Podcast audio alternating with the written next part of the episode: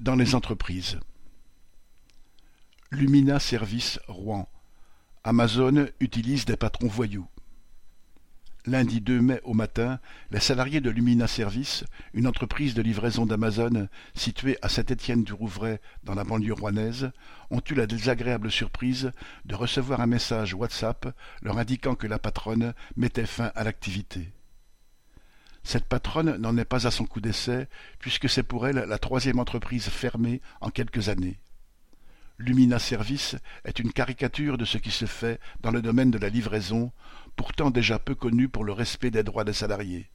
Les journées à rallonge, tant qu'il reste des colis à finir, les heures supplémentaires non payées, les jours de repos non respectés avec l'utilisation de plusieurs badges nominatifs pour dépasser les quotas réglementaires, les accidents du travail non déclarés, les plannings changés au dernier moment, etc.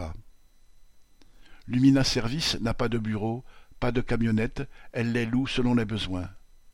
En fait, c'est Amazon qui décide de tout, qui distribue le travail, qui fournit les badges et le logiciel de suivi des livraisons. C'est aussi Amazon qui se porte garant pour la location des camionnettes. Amazon ne peut ignorer le fait que les camionnettes rentrent plusieurs heures après la fin réglementaire du travail, que des livreurs n'ont pas leur jour de pause, que des camionnettes roulent avec des pneus plats ou avec le rétroviseur qui pendouille. En fait, depuis le 28 avril, un groupe de neuf salariés de cette entreprise était en lutte.